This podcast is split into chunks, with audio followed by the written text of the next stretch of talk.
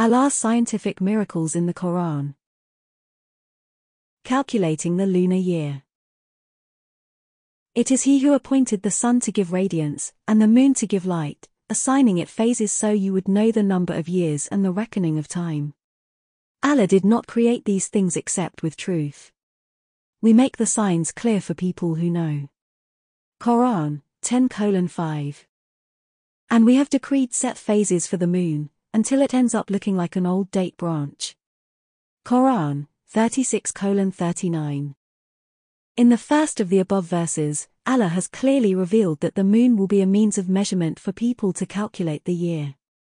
Furthermore, our attention is also drawn to the fact that these calculations will be performed according to the positions of the moon as it revolves in its orbit. Since the angles between the Earth and Moon and the Moon and Sun constantly change, we see the Moon in different forms at different times. Furthermore, our ability to see the moon is made possible by the fact that it is illuminated by the sun. The amount of the lighted half of the moon we see from Earth changes. Bearing in mind these changes, a number of calculations can be made, making it possible for human beings to measure the year. In former times a month was calculated as the time between two full moons, or the time it took the moon to travel around the Earth. According to this, one month was equal to 29 days, 12 hours, and 44 minutes. This is known as the lunar month. 12 lunar months represent one year, according to the Hijri calendar.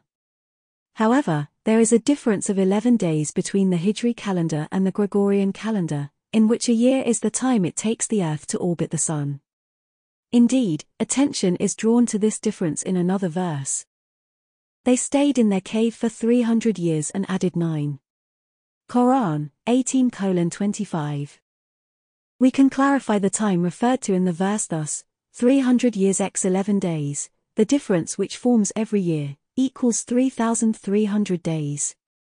Bearing in mind that one solar year lasts 365 days, 5 hours, 48 minutes, and 45.5 seconds, 3,300 days per 365.24 days equals 9 years.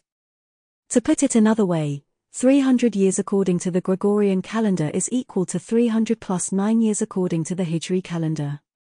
As we can see, the verse refers to this finely calculated difference of 9 years. Allah knows best.